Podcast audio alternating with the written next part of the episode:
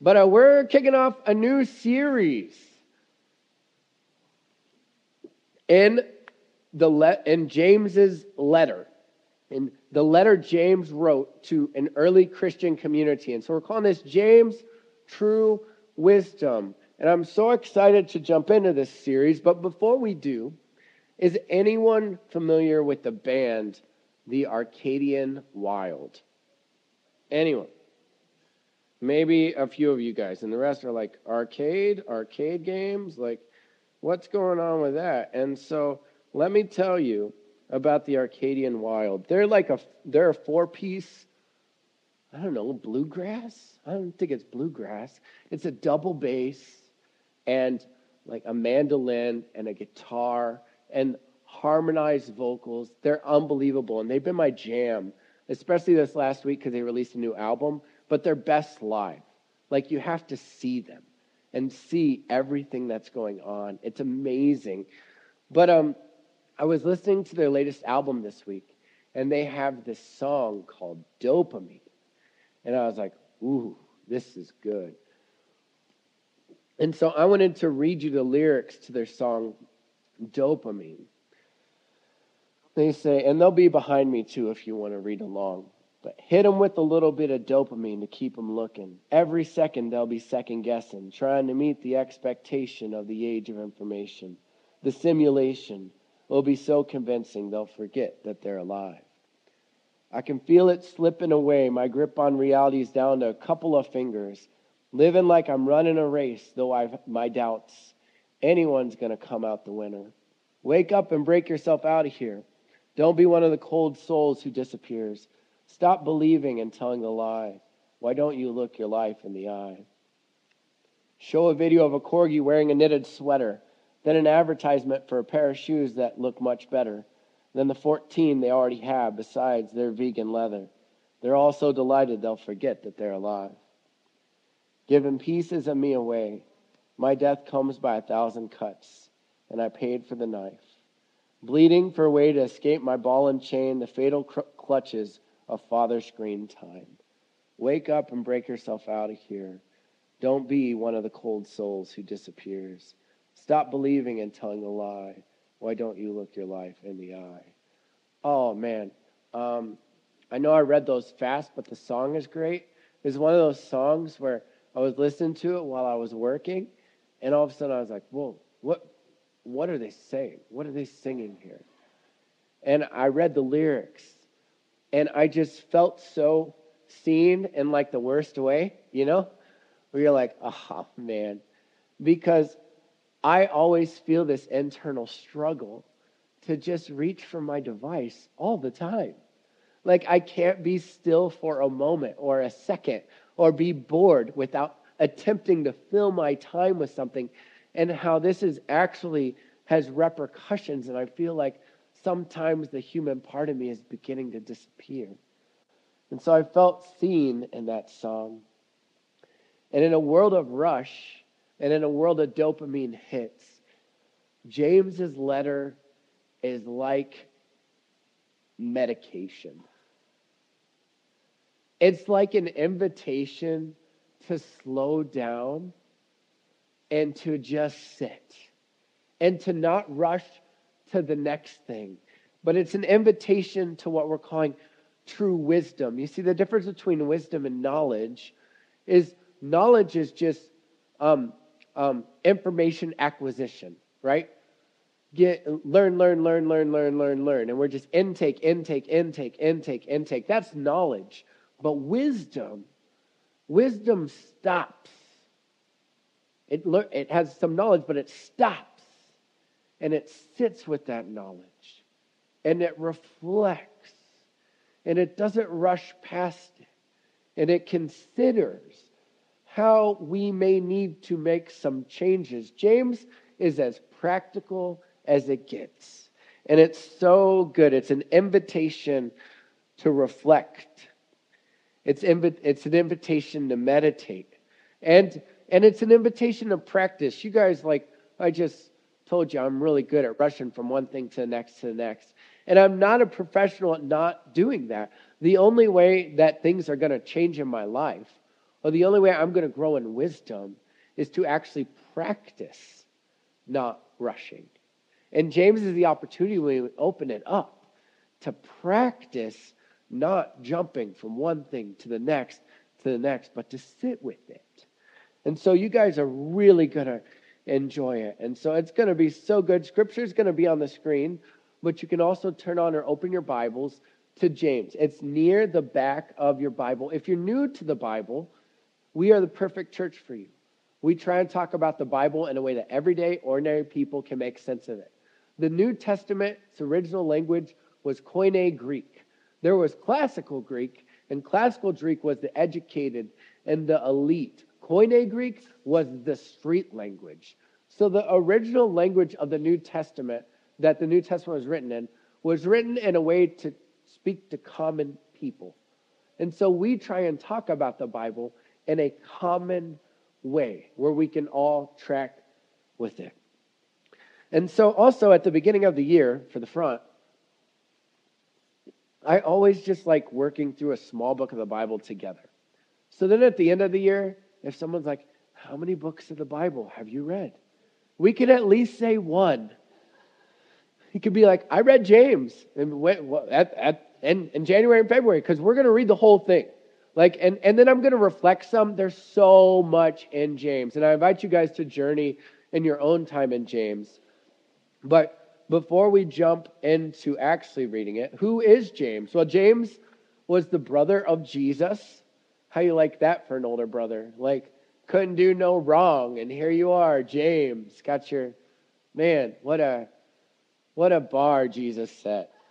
But what's amazing is James is like he starts his, his, his letter that he's writing by saying, James, a servant of God and of the Lord Jesus Christ.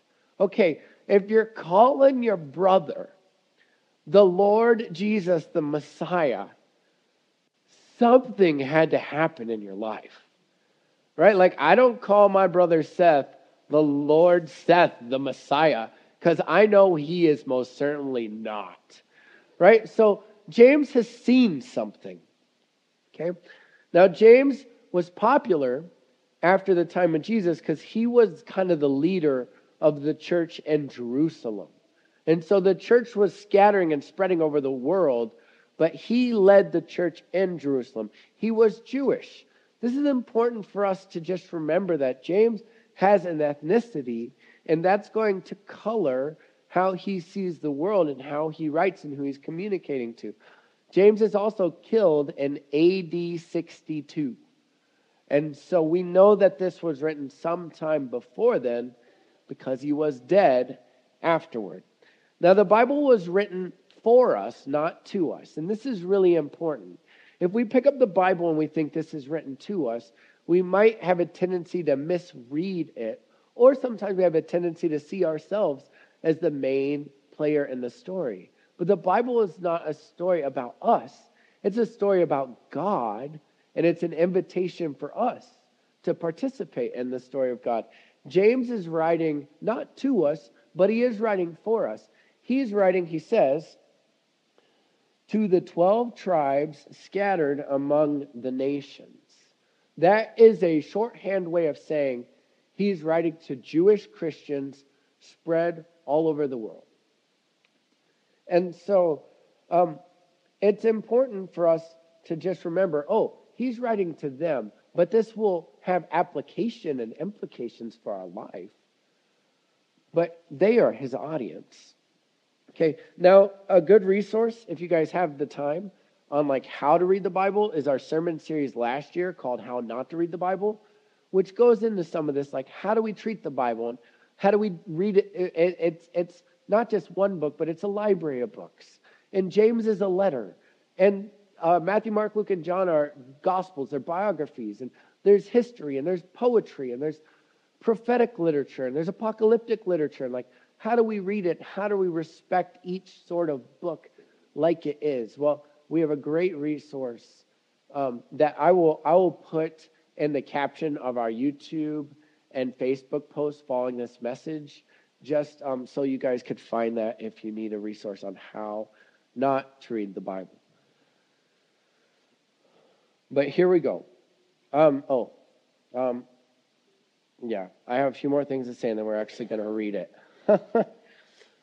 um, the Bible Project says the big idea of James is that following Jesus is not only agreeing with theological information, Jesus' followers become truly wise by living according to Jesus' summary of the Torah, which is love God with everything you've got and love your neighbor as yourself. And so James is basically unpacking Jesus' Sermon on the Mount and Jesus' teachings through his life and through his ministry. And James is just sitting in that and inviting us not to knowledge acquisition, which we're all really good at, but to wisdom, to sit with it and to think, how does this change things for me, for us, for our world? So, a few other things I want you to keep in mind, then we're jumping in. James would have a lot to say about how we communicate on social media. And so just remember that. He's got a ton to say. We're just brushing the surface today. But as we work through James and as you may read through James, consider how you um, interact, post, um, respond on social media, and hear his soft rebuke. Um, that's one thing. Another thing to keep in mind is we are in an election year. and uh, we all have opinions. And James is going to invite us to take a posture of listening first, responding after listening first.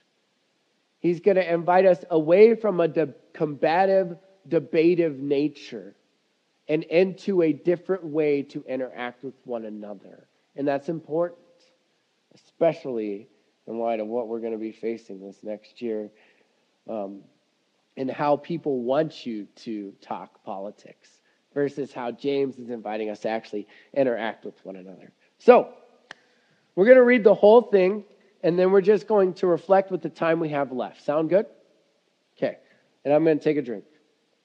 Okay, James, a servant of God and of the Lord Jesus Christ. To the 12 tribes scattered among the nations, greetings.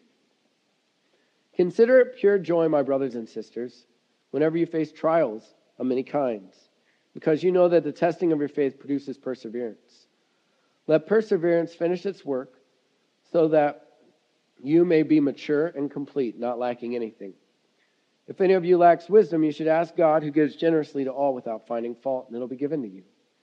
But when you ask, you must believe and not doubt, because the one who doubts is like a wave of the sea blown and tossed by the wind. That person should not expect to receive anything from the Lord. Such a person is double minded and unstable in all they do. Believers in humble circumstances ought to take pride in their high positions. Interesting thing. But the rich should take pride in their humiliation, since they will pass away like a wildflower. The sun heat and withers a plant. Its blossom, it, its blossom falls, and its beauty is destroyed. In the same way, the rich will fade away, even when they go about their business. Blessed is the one who perseveres under trial, because having stood the test, that person will receive the crown of life that the Lord has promised to those who love him. When tempted, no one should say, God is tempting me. For God cannot be tempted by evil, nor does he tempt anyone. But each person is tempted when they are dragged away by their own evil desire and enticed. Then, after the desire has conceived, it gives birth to sin, and sin, when it is full grown, gives birth to death. Don't be deceived, my dear brothers and sisters. Every good and perfect gift is from above, coming down from the Father of heavenly lights, who does not change like shifting shadows. He chose to give us birth through the word of truth that we might be a kind of first fruits of all he created. My dear brothers and sisters, take note of this. Everyone should be quick to listen, slow to speak, and slow to become angry, because human anger does not produce the righteousness that God desires. Therefore, get rid of all moral filth and the evil that is so prevalent, and humbly accept the word planted in you, which can save you. Do not merely listen to the word and so deceive yourselves. Do what it says. Anyone who listens to the word but does not do what it says is like someone who looks at his face in a mirror and after looking at himself goes away and immediately forgets what he looks like. But whoever looks intently into the perfect law that gives freedom and continues in it, not forgetting what they have heard, but doing it, they will be blessed in what they do. Those who consider themselves religious and yet do not keep a tight rein on their tongues deceive themselves, and their religion is worthless. Religion that our God that God our Father accepts as pure and faultless as this to look after orphans and widows in their distress and to keep oneself from being polluted by the world. So much in James. Holy cow. You could read half a chapter, you could read a quarter chapter, and just sit there. Uh, my encouragement to you guys would be track with us by reading a half chapter of James a day. If you did that, you could read James in 10 days. you could read a little, you could read half a chapter and then just sit with that. And then after that, read Matthew 5 through 7, which is Jesus' Sermon on the Mount. Do a half chapter a day. So again, half uh, that would be six days. And then after you read James for 10 days and Matthew 5 through 7, Jesus' Sermon on the Mount for six days, do it again. Read James, then read Matthew 5 through 7. I think you'll just sitting with that um, will do something within us as we see kind of the interplay of James's letter and Jesus' teaching. But James 1 lays the groundwork for the rest of his letter. Um, the Bible Project guys call James a beautifully crafted punch in the gut for those who want to follow Jesus, which I was like, oh, yeah, that's it. A beautifully crafted punch in the gut. We have some themes that pop out right away. The first is trials, trials, testing, temptation. These are the same word that are that just depending on where it shows up is translated a little different, but trials, tests, temptations. We see this. Now, trials here, you, could you could pick up the book of James and think of it as being written to you, even though I would say it's written for you, not to you, and you could glean a lot from it. But it's actually kind of inspiring to think about who is written to. And when it says trials, these people are the 12 tribes who were scattered. It's the people of, of it's the Jewish people, Jewish Christians scattered over all over the world, which means their trials are they're homeless. They're displaced. They're not home. You guys been away from home before for a long period of time? Been away from home before for a long period of time and you didn't choose that? Instead, you're just stuck. These people are probably away from home, didn't choose it for a long period of time because they chose Jesus.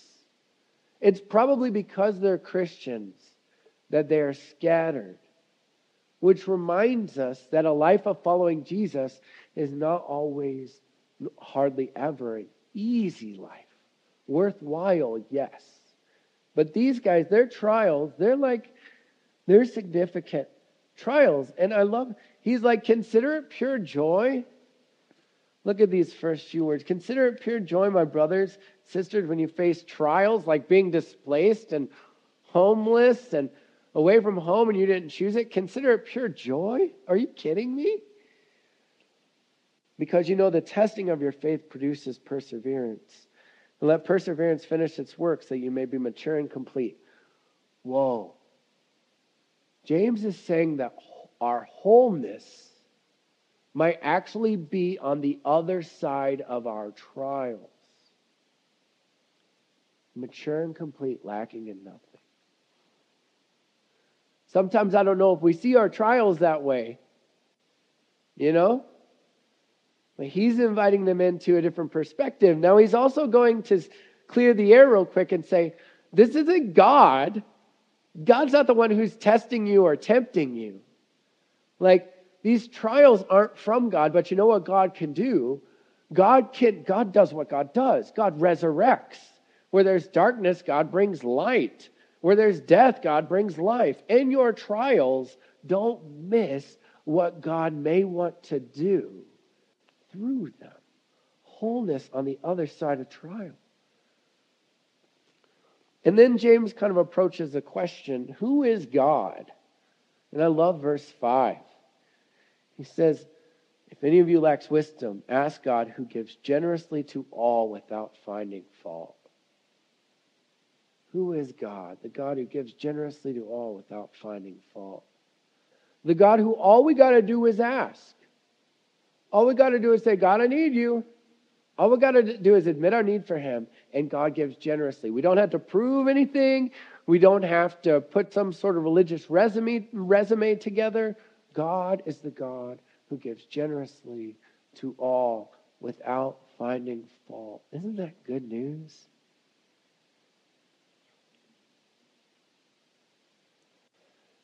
But he says here, he says, But when you ask for wisdom, verse 6, you must believe and not doubt. Okay, let's talk about this for a second. Some of us are from traditions that say, just believe. Don't question, don't ask. Just believe. This is not here a blanket statement about how faith works. Here.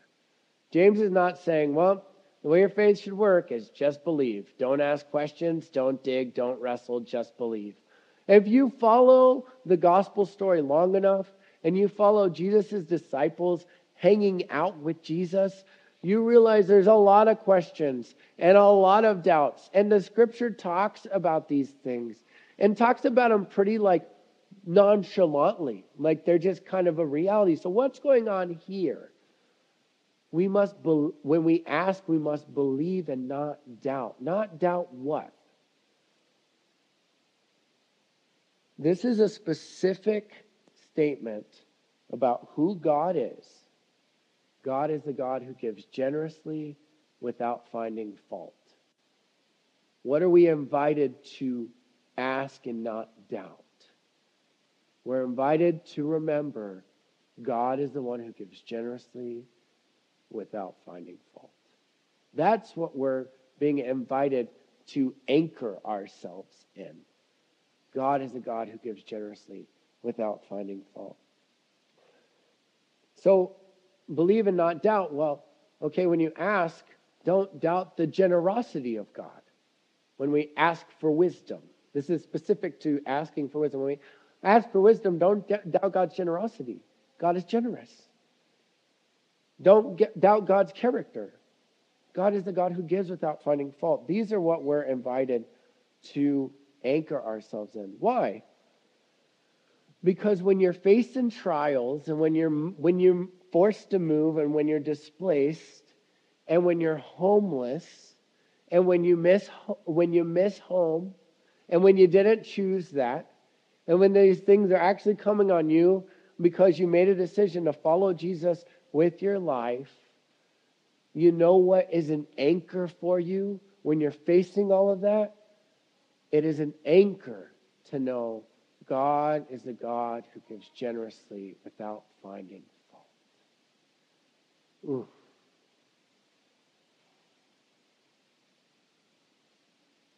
That is who our God is. You know what happens if you don't know that?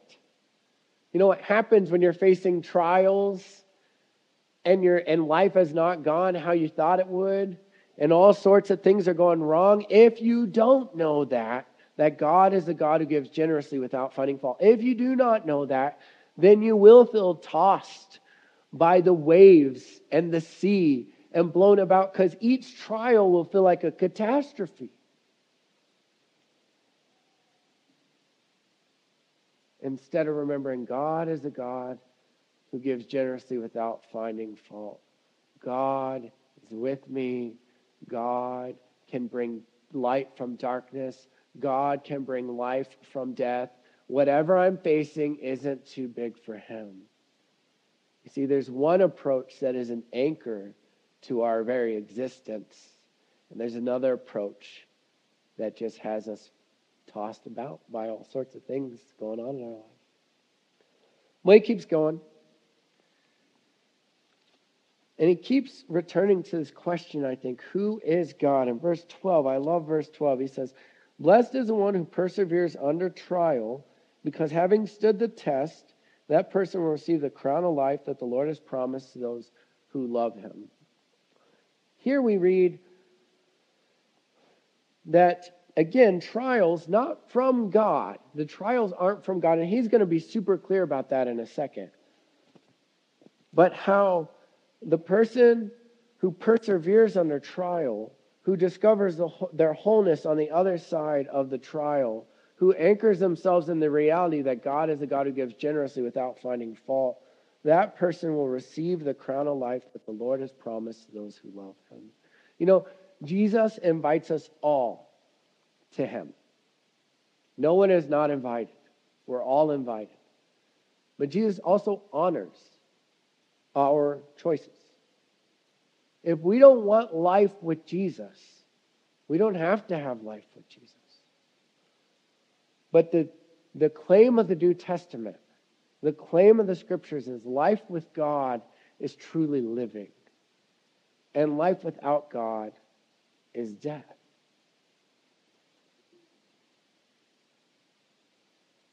And so here it talks about how the, the person will receive the crown of life that the Lord has promised to those who love him. God's not forcing or coercing anyone to, and, to invite him in or to experience his life. But those who invite him in and experience his life, we experience it the crown of life. We realize that no matter what trial we're facing, no matter what we're up against, like there really is a soul anchor, a life anchor. That life with God, no matter the circumstance, is better than life without God in the best of circumstances. And we come to discover that. And that's what he's saying there. And then he goes, When tempted, no one should say, God is tempting me. So again, James wants us to be clear these temptations aren't from God, but God can bring good out of them. He's the giver, verse 17, of every good gift. He's the giver of new birth. And then he says, verse, uh, he says in verse 19, everyone should be quick to listen, slow to speak, and slow to become angry. How?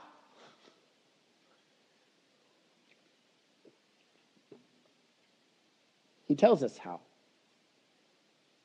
He says in verse 18, he says that God has chosen to give us birth through the word of truth that we might be a kind of first fruits for all he created.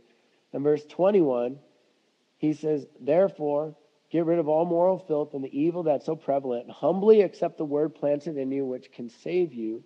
Then he keeps going, says, Don't merely listen to the word, but do what it says. Anyone who listens to the word but does not do what it says is like someone who looks at his face in a mirror and after looking in the mirror goes away and immediately forgets what he looks like. How are we quick to listen, slow to speak, and slow to become angry? We, steer, we stare in the mirror of Jesus' words. So he compares Jesus' words and Jesus' teaching to a mirror that we look at.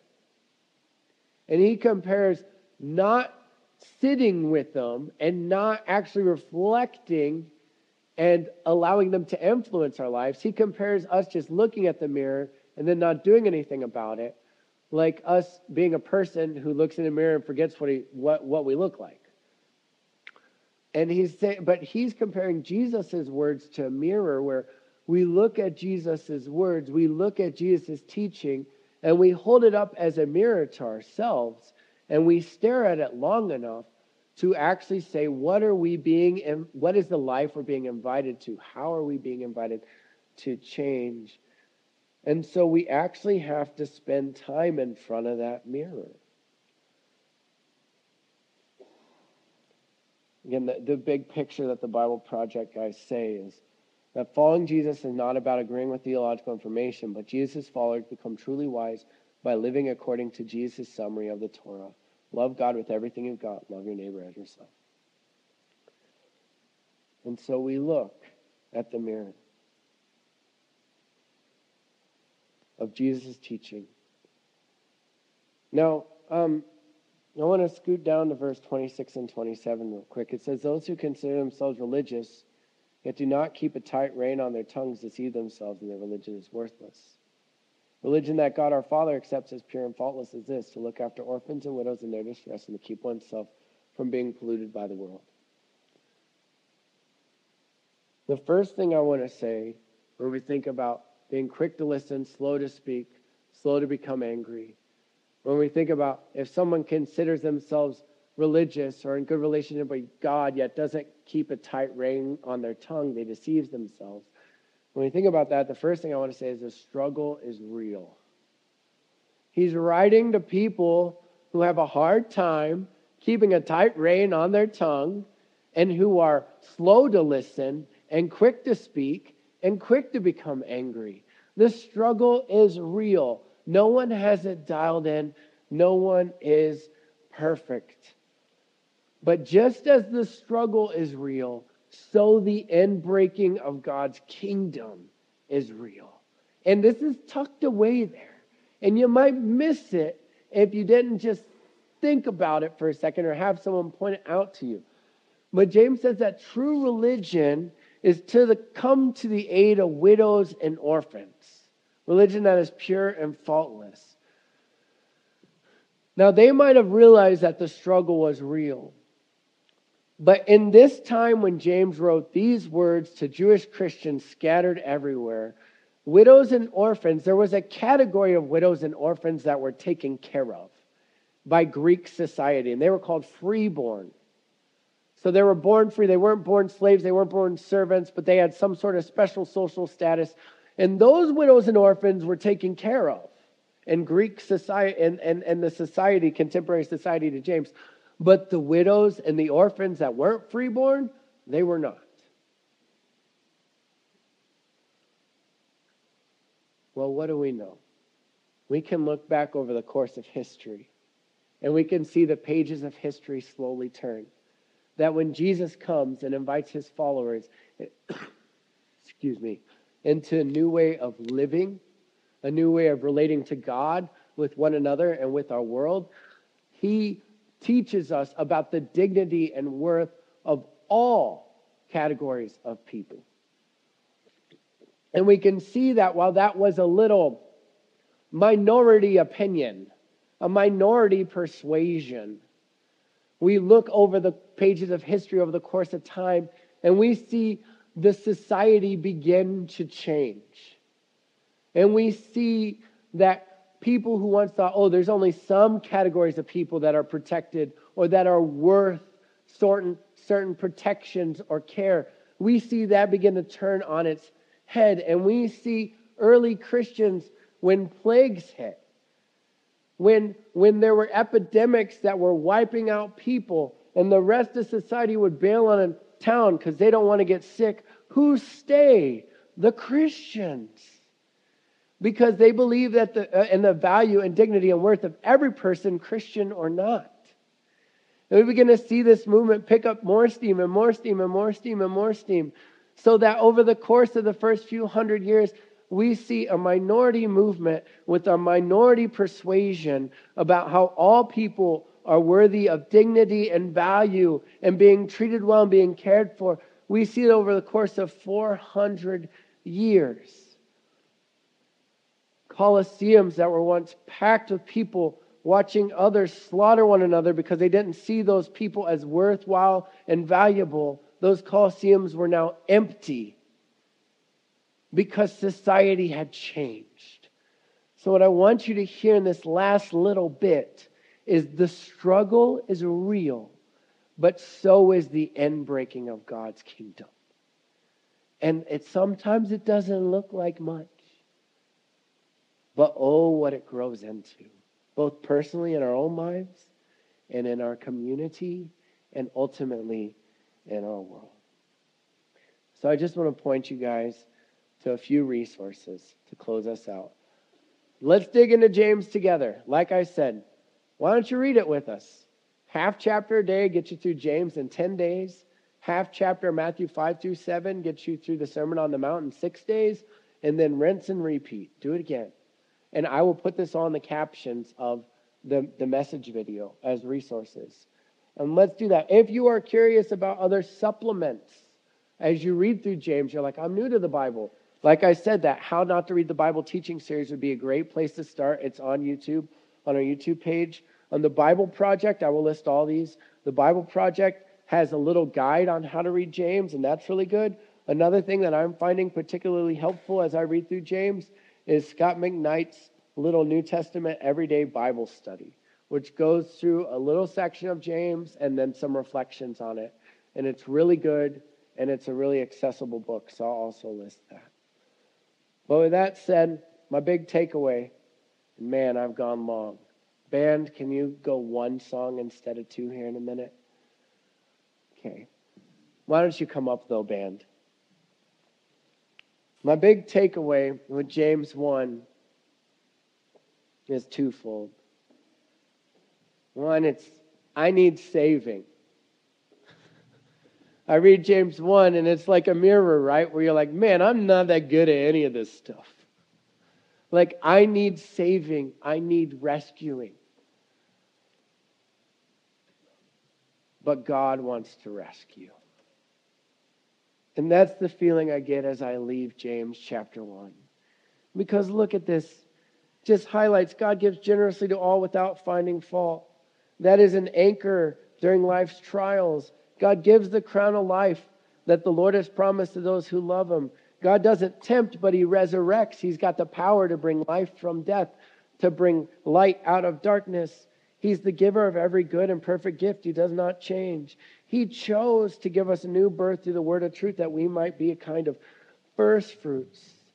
He reveals who God is. It says that verse 12 uh, verse verse verse 12. No.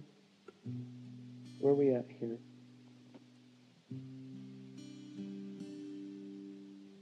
Yes, there it is.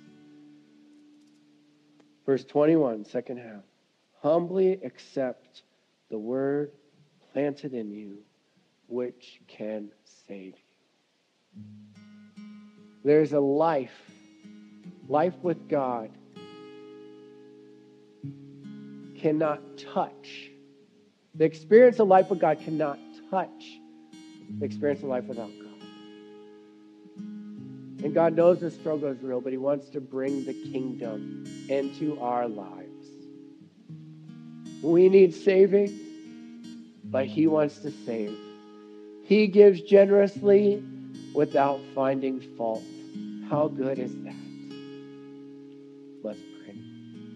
God, thank you. You're the God who gives generously without finding fault. I pray that as we sit in James and journey through it as a community, that you that we would not approach it as knowledge acquisition, but we would approach it longing for wisdom. And you say, if we want wisdom, we ask, and you're the one who gives generously without finding fault. And so, God, help us to move in James, looking for your wisdom, sitting with it, and allowing it to shape and change us. We ask of Jesus in your name.